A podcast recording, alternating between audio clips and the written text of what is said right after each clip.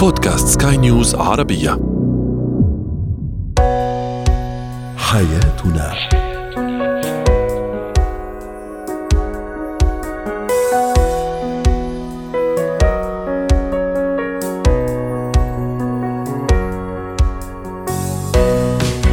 مستمعينا الكرام، أهلا بكم معنا إلى حياتنا، فضاؤكم اليومي الذي يعنى بشؤون الأسرة وباقي الشؤون الحياتية الأخرى، والذي يمكنكم الاستماع إليه عبر منصة سكاي نيوز عربية .com/بودكاست وباقي منصات سكاي نيوز عربية الأخرى. شاركونا عبر رقم الواتساب 00971 561 8886 223. معي أنا أمان شابة. اليوم نتحدث عن ما الذي يجعل الشريك يستغل الطرف الآخر أو الشريك الآخر، عندما تكون أيضا طيبة الشريك سببا في استغلاله من قبل الطرف الآخر.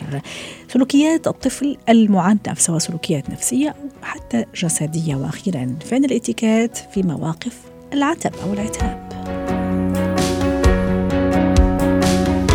هو وهي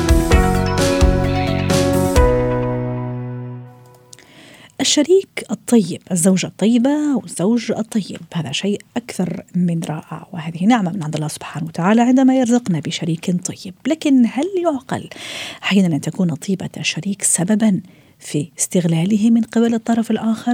دعونا نتعرف على هذا الموضوع وأيضا صفات أخرى قد تجعل الطرف الآخر يستغل هذا الشريك. رحبوا معي بالدكتورة نهى الرماوي، الاستشارية النفسية والأسرية، ضيفتنا العزيزة من عمان. أهلا وسهلا بالدكتورة نهاية. اليوم نتحدث عن طيبة الشريك، هل تكون أحيانا سببا في استغلاله من قبل الطرف الآخر للأسف، وما هي أيضا السلوكيات الأخرى أو الصفات الأخرى التي تجعله يعني فريسة لهذا النوع من الأزواج أو الزوجات، وهو الاستغلال.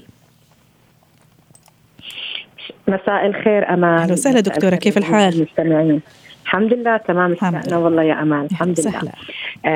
هذا الموضوع جدا مهم، لأنه أحيانا نحن في العلاقات الزوجية يعني نسعى إلى الشعور بالطمأنينة والأمان والشعور بالحب وإشباع الحاجات، لكن يكون هناك إما لصفات شخص واحد منهم من هدول الشريكين يكون عنده حب التسلط، حب التملك والاستغلال، ويمكن يخلي هذه الصفات يعني تقوى في العلاقة إذا كان الشريك الآخر أو الطرف الآخر هو شخصية اعتمادية أو شخصية ضعيفة، أو زي ما حكيتي إذا بدنا نحكي الطيبة زي ما حكيتي نعمة من الله، لكن إذا كانت مع وعي.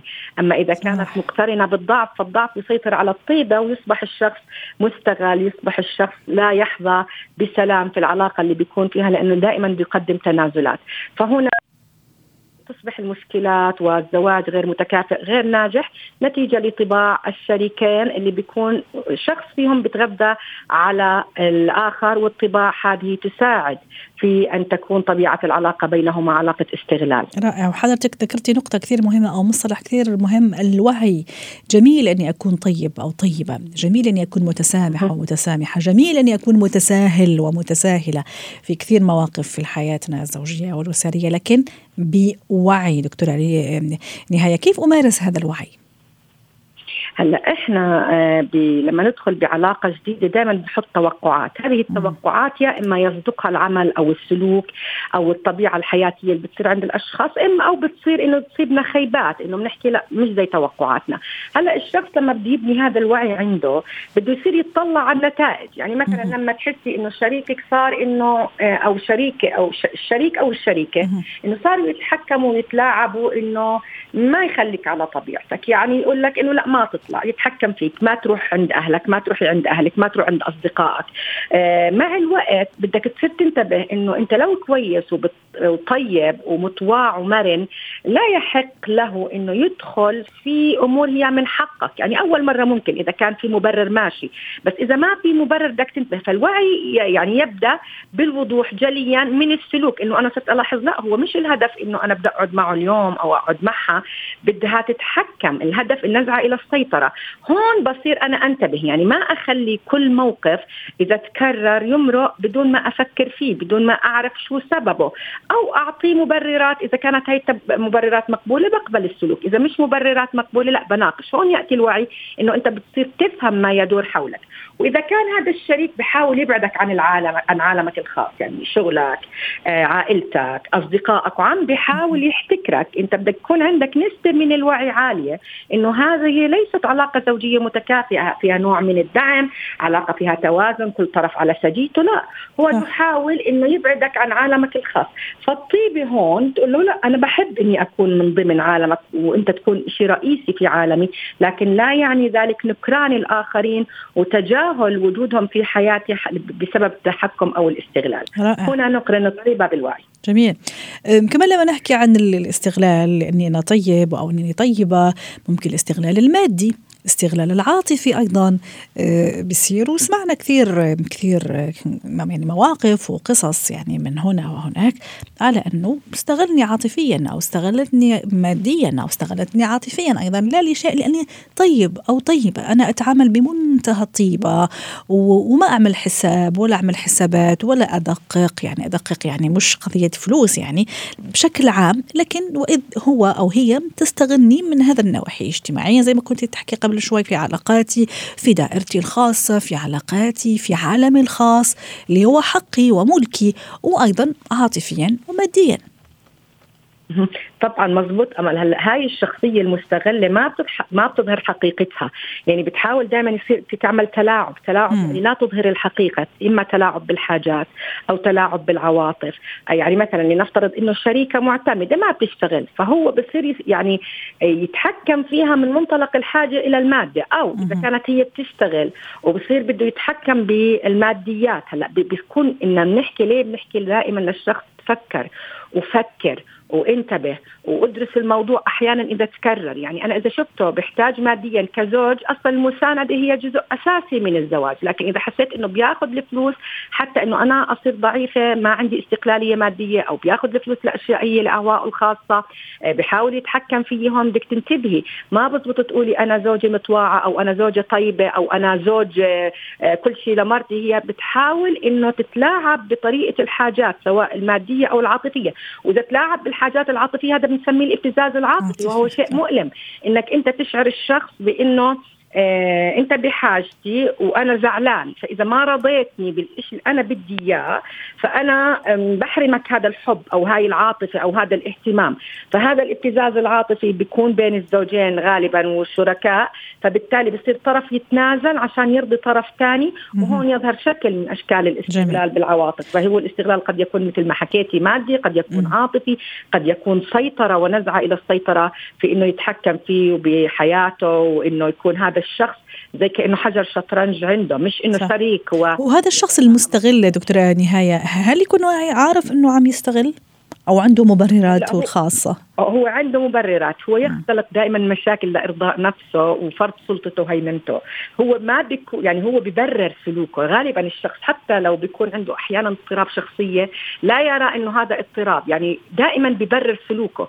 يعني مثلا لما يستغل الزوجة مثلا ماديا، أو بيجي بيحكي إنه حتى أنا بدي مثلا أنا أحميها، بديش يكون معها فلوس كتير، ما مستقبل الأولاد. هو بيبرر، بس هو بيكون الدافع الداخلي هو دافع الاستغلال والسيطرة والهيمنة، حتى إنه يكون هو العنصر هي حاجات أو قد نقص أحياناً بتكون عند الأشخاص. يعني الزوج أو الشريك اللي أقول الرائع، بديش أقول مثالي، الرائع أو الشريكة الرائعة هي اللي بيكون صفاتها يعني مريحة، يعني شخص مرن، شخص مريح، يفهم حاجاته ويفهم حاجات الآخرين، عنده تعاطف عالي، بيعرف حقوقه، بيعرف واجباته. لكن إذا ظهرت صفات أخرى يعني هذا إلى إنه في عنا عقد نقص موجودة، وسببها زي ما نعرف الطفولة أو نظرة الشخص لذاته وما إلى ذلك. شكرا لك دكتورة نهى الرماوي، الاستشارية النفسية والأسرية، ضيفتنا العزيزة من عمان. زينة الحياة. نبقى في عمان وتنضم إلينا أيضا ضيفة عزيزة دكتورة أماني دغلس، أخصائية نفسية وتربوية. حديثنا هذه المرة عن موضوع آخر يتعلق بالطفل المعنف. ما هي السلوكيات التي تظهر عليه سواء جسدية ونفسية أيضا؟ رحبوا معي إذن بالأستاذة أماني، أهلا وسهلا فيك. اليوم نتحدث عن هذه السلوكيات اللي تكشف لي أنه طفلي تعرض للعنف، سواء جسدية أو عنف نفسي، أو حتى علامات نفسية أو جسدية. يعطيكم العافية. يعطيكم العافية. حقيقة موضوع العنف الجسدي أو النفسي هي من المواضيع اللي كتير إحنا بتهمنا بمجال علم النفس. طبعا الطفل اللي بيكون معرض موضوع العنف الجسدي أو العنف النفسي في مظاهر بتكون بتبين عليه. من هاي المظاهر خلينا نبدي مثلا بالعنف الجسدي اللي هي عادة تكون مرئية واضحة أقدر أشوفها. أعطيني مثلا أمثلة عليها. يعني بتكون عندنا في كدمات، في تورم، في يعني ممكن في مظاهر جسدية أنت تبين إنك أنت تشوفيها ظاهرة على الإيدين أو على الوجه، وممكن تكون مخفية يعني تحت الملابس. ممكن مثلا الواحد انه ينتبه انه هذا الطفل عماله بيتعرض للعنف، وخصوصا مثلا اذا كان في عندنا لا سمح الله العنف الاسري. عاده مثلا بالروضه المربيه اذا بدها تودي الطفل على دوره المياه ممكن انها تلاحظ انه في شيء خطا. ايضا المعلمه حتى بالصف قد تلاحظ كمان انه ممكن يكون في عندنا مظاهر من هاي المظاهر اللي هي من اياها العنف اللي بتعرض لها الاطفال، ولا يمكن اخفائها، يعني بتكون مبينه واضح انه الطفل في عنده هاي المشكله. اذا ظهور خلينا نقول مثلا كدمات سواء كانت قديمه او حتى حديثه، اثر حروق ايضا استاذه أماني ضروري انه نشير ليها كمان حتى نوعي الاهل. فقدان الاسنان عند الاطفال كمان هذه من الاشياء اللي لازم ننتبه لها. فقدان الشعر ممكن نتيجة سحبه وتقطيعه عند الأطفال لما نسحبه يعني حرام للطفل. إصابة العين بكدمات كمان هذه من الأشياء، نزيف داخل عين الطفل، صعوبة بالمشي ممكن خاصة هذه كمان للأسف اللي يتعرضوا للاعتداء الجنسي أيضا. طيب الطفل معنف نفسيا أستاذة أماني، كيف كمان أقدر ألاحظ وأعرف أنه هذا الطفل معرض أو عفوا تعرض لتعنيف نفسي شديد؟ من المؤشرات اللي بتدلل على أنه الطفل تعرض لتعنيف نفسي شديد اللي هي عنا إياها الانسحاب. يعني انسحاب الطفل بتحسيه من النشاطات، من التواصل مع الآخرين، يعني ينعزل. بتشوفي الطفل الطفل ما بيعمل تواصل بصري، بيخاف الطفل انه يقدم على اي سلوك حتى انه ما تكون ردة الفعل العقاب، لانه هو متعود دائما على الضرب او على الأذية او على الأذى النفسي. احنا بنعرف انه الأذى قد يكون معنوي وقد يكون نفسي، باللوم الهدام، حتى الصمت مرات اللي الأهل بيمارسوه على أطفالهم هو يعتبر من أنواع العنف اللي قد يمارس نفسيا على الطفل. تجاهل الطفل، وأيضا نفسيا إذا الطفل عم بتعرض للضرب بتلاقيه دائما خايف، في عنده خوف، في عنده توتر، في عنده قلق، ممكن يخاف من شخص ما أو حتى ممكن يخاف من مكان ما أيضا. طبعا يعني في بعض مثلا من اساليب يعني العنف اللي قد تستخدم مع الاطفال تخويفهم، حبسهم بغرفه قد تكون معتمه مظلمه او انه ما فيها مثلا شبابيك. دائما الاهل اللي بيعنفوا ممكن انهم يلجؤوا لهي الوسائل او لهي الاساليب، فالطفل بتلاقي في عنده الرعب او الخوف يعني صار ظاهر عنده. إذن خوف من ممكن شخص معين، من مكان معين، كوابيس أيضا، وإصابته بالأرق لمرات متعاقبة ومختلفة. أتصور هذه كمان من الأشياء اللي يعني لازم ننتبه لها كأباء وأمهات، أنه يمكن عم يتعرض لتعنيف نفسي وأنا مش عارف. هذا كثير موضوع مهم. مص الأصابع أيضا خاصة لما يكون شوية كبير، ممكن لما يكون صغير يعني معروفة كثير عندهم وعندها أسباب. التبول أيضا في الليلي أو لا إرادي. أيوة هذه من الأسباب. نعم التبول لا إرادي. نعم يعني التبول اللا إرادي. يعني في مظاهر حتى كمان بعض السلوكات اللي بتلاحظها مثلا المعلمات أو اللي بيتعاملوا مع هدول الأطفال المعنفين، يعني قد لا يكون ممكن حتى الآباء وأمهات يلاحظوها، لأنه ممكن قد يتعرض لتعنيف ممكن للأسف في أماكن أخرى، في المدرسة، ممكن في الشارع، يمكن هو عم يلعب مع أصحابه. يعني دايما عيننا لازم تكون على أطفالنا، على أولادنا، لأنه دايما نقول يعني من هذا المنبر أطفالنا أولادنا أمانة في عناقنا، لازم نحافظ عليهم وعيننا عليهم يعني بصراحة بشكل كتير كتير كبير. تفضلي، أنا قطعت كلامك بس حتى أشير لهذا الموضوع وعم نختم أستاذة أماني.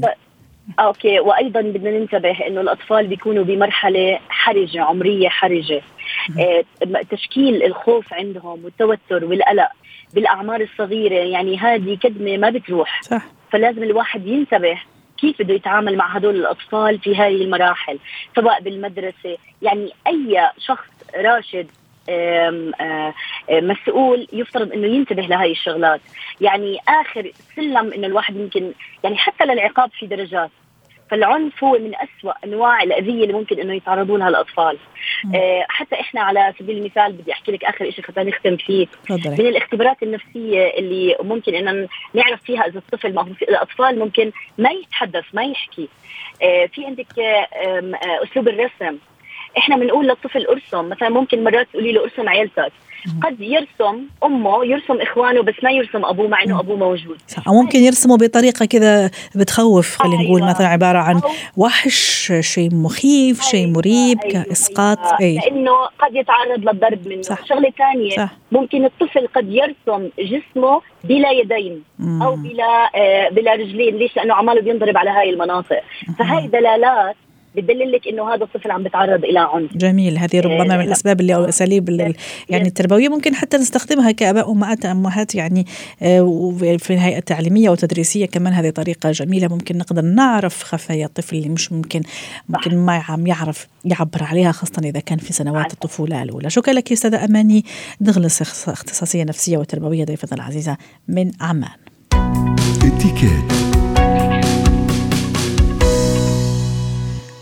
يقال العتبة على قدر المحبة.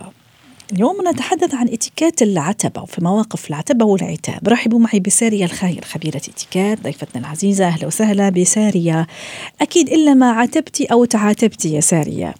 اليوم نتحدث عن مواقف أو اتيكات لما أعاتب أنا شخص، أعاتب سارية من محبة طبعا، زعلنا من موقف معين حب أعاتب فيه، أو أنا عتبت من قبل سارية. أعطيني في الموقفين الاتيكات بالطريقة. لازم أول شيء نحدد هدفنا من العتاب. والعتب على قد المحبة هو مبالغ فيه. العتب من المحبة ممكن يكون أحلى. يعني أنا لما بدي أعاتب شخص بدي أوضح له وحدد له إني أنا عم عاتبك مشان أنا يضل في بيني وبينك ود ومحبة ولطف، مو مشان عنفك أو مشان إنه حسستك إنه أنت أقل قيمة أو تصرفت غلط أو شيء. هاي كتير شغلة مهمة. الشغلة الحلوة اللي لازم ننتبه عليها كمان بالإتيكيت، نراعي عمر الشخص اللي عم نعاتبه، إذا كان من الأقارب أو من الأصدقاء أو حتى كان طفل. يعني سواء كان كبير بالعمر لازم أحترمه، كان طفل مو ممكن عاتبه بنفس المنتاليتي اللي أنا بعاتب فيها شخص قريب من سني. الشغلة كمان لازم ننتبه عليها إنه بالعتب ما لازم استخدم ألفاظ ممكن تحول العتب إلى إهانة. هذا شيء كتير مهم. والشغلة كمان إني حافظ على هدوئي وعلى لطافتي بالعتب، مشان حسس اللي قدامي إني أنا فعلا بحبه وبوده، وفعلا العتب من المحبة وليس على قدر المحبة. لأنه أنا إذا بحبك كتير لحعاتبك كتير، والعتب كتير بحسس الشخص اللي قدامك إنه هو غير قادر.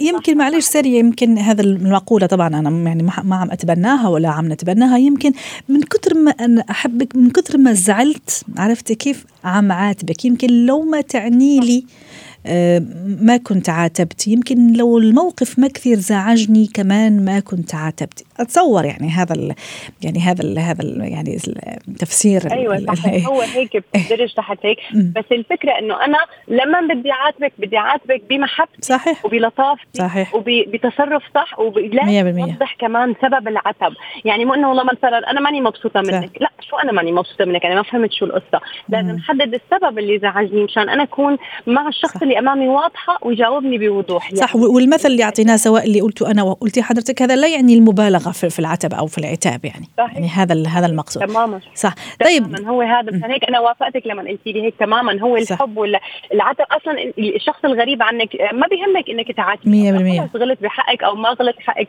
ما بيعني لي شيء. أنا اللي بيعني لي حقيقة الشخص اللي قدامي، الشخص لما بيكون حاب يضلني معاه على تواصل، الشخص اللي أنا بحترم كلمته وبحترم الشيء اللي حكاني فيه، فأنا بدي أستفيد منه بالنتيجة. دائما الواحد لما بحط بين عيونه إنه هو مثل ما حكيتي لي إنه حطي حالك بمكانه. طب يا ترى لو أنا كنت مكان هذا الشخص هل عتابي رح يكون بهاي الطريقة؟ إذا حسيتي إنه إيه معناها الشخص اللي قدامك بحبك وما بده إنه يقهرك أو يزعجك، فبالتالي عتابي رح يكون أنا لو كنت محلك صحيح بعمل هيك، بس أنا اتضايقت من إنه زدتها بمكان هيك أو حكيت معي بمكان هيك، عرفتي كيف؟ هذا كمان بيهون على الشخص اللي امامي انه انا فعلا بحبك وفعلا حابه احتفظ بصداقتك وحابه احتفظ بوجودك في حياتي. اذا الحديث بنبره هادئه وبود ايضا، ما نرفع الصوت، ما ننفعل، الابتعاد عن العصبيه، ما نبالغ ايضا حتى اذا كان الموقف شويه ضايقني او الشخص. ايوه، وكمان يعني بالعكس شيء كويس اذا اعتذرنا، يعني سواء يعني انا اللي عاتبت او انا اللي تعاتبت. وعلى سيره اني تعاتبت يا ساريه، كيف كمان اذا انت مثلا حضرتك جيتي عاتبتيني على موقف معين، هل ألزم الصمت؟ هل أدافع؟ هل أبرر؟ هل أوضح؟ الشغله اللي لازم ننتبه عليها كمان انه لما انا بدي اعاتب شخص او انا يعني معاتب، لازم يكون بس بيني وبينه، يعني مو انه قدام الجميع افضح التصرف اللي تصرفه او شيء. لما انا حدا بيعاتبني انا بدي اقول له اول شيء اذا انا حابه احافظ على هذا الشخص بقول له الحق معك. اول ما انت بتيجي مع الشخص اللي جنبك حتى اذا كان لا ضدك، يعني حتى اذا كان الحق مو معه، ايه شو بقول له ايه الحق معك من ناحيه لطافه، مو الحق معك اني انا عم ثبت عليه، انه الحق معك بس انا وجهه نظري تختلف. عرفتي كيف؟ انت لما بتبلشي الحديث بنقطه ايجابيه، الشخص اللي امامك لحاله بيجذب لك بحديثك. عرفتي كيف؟ فبقول له الحق معك من جهه وجهه نظرك، بس انا وجهه نظري صح. بتقول كذا وكذا وكذا، او انا احترم وجهه نظرك، او انا اتفهم مشاعرك او اللي عم تحس فيه، لكن أنا وجهة نظري مختلفة، وهذا الشيء ما بيفسد للود قضية. أنا شكرا لأنك أنت إجيت عاتبتني، أنا بالنهاية بهمني إنه نضل على تواصل، وإذا أنا كنت عملت هيك مثل ما حضرتك حكيتي لازم أعتذر، بغض النظر عن أي شيء، حتى لو أنا وجهة نظري صح أو غلط، بالآخر هي وجهات نظر ما بحق لي إفرضها على الشخص المقابل حتى لو من محبة. ولازم أنا إذا الشخص المقابل انزعج أعتذر بأي مفهوم، حتى لو كان أنا معي حق أو ما معي حق. إذا أنا جرحت الشخص اللي قدامي أساساً لازم أنا أعتذر. حين أنا أكون يعني جرحت بس يعني ما كنت أقصد، أو أصلاً مش عارفة لذلك بعتذر. صحيح أنه بقول أنا ماني منتبهة أنه أنا عملت هيك معك، فأنا بعتذر إذا جرحتك أو ضايقتك، بس القصد كان أني أنا أعمل كذا وكذا وكذا. في ناس كمان سريا ما تعتب فيه أو ما تعاتب عفواً في نفس الوقت، يعني تستنى ممكن الفرصة المناسبة، ممكن حتى بعد شهر شهرين ثلاثة. وفي ناس لا، مثلاً تفضل ترفع سماعة التليفون وتعاتب مباشرة، كمان هذه تختلف من شخص لشخص. على حد مباشرة أفضل، ليش؟ مشان يكون الشخص متذكر الموقف صح، كان يعرف إذا هو في شيء غلط هو أول بأول يعني دافع يعني، أو إنه مثلا إذا كان الانفعال كبير يستنى يومين ثلاثة بس، شهر وشهرين بعتقد كثير أنا بنسى. شكرا لك زارية الخير، خبيرة الاتيكيت، ضيفتنا العزيزة، وأتمنى لك أوقات سعيدة.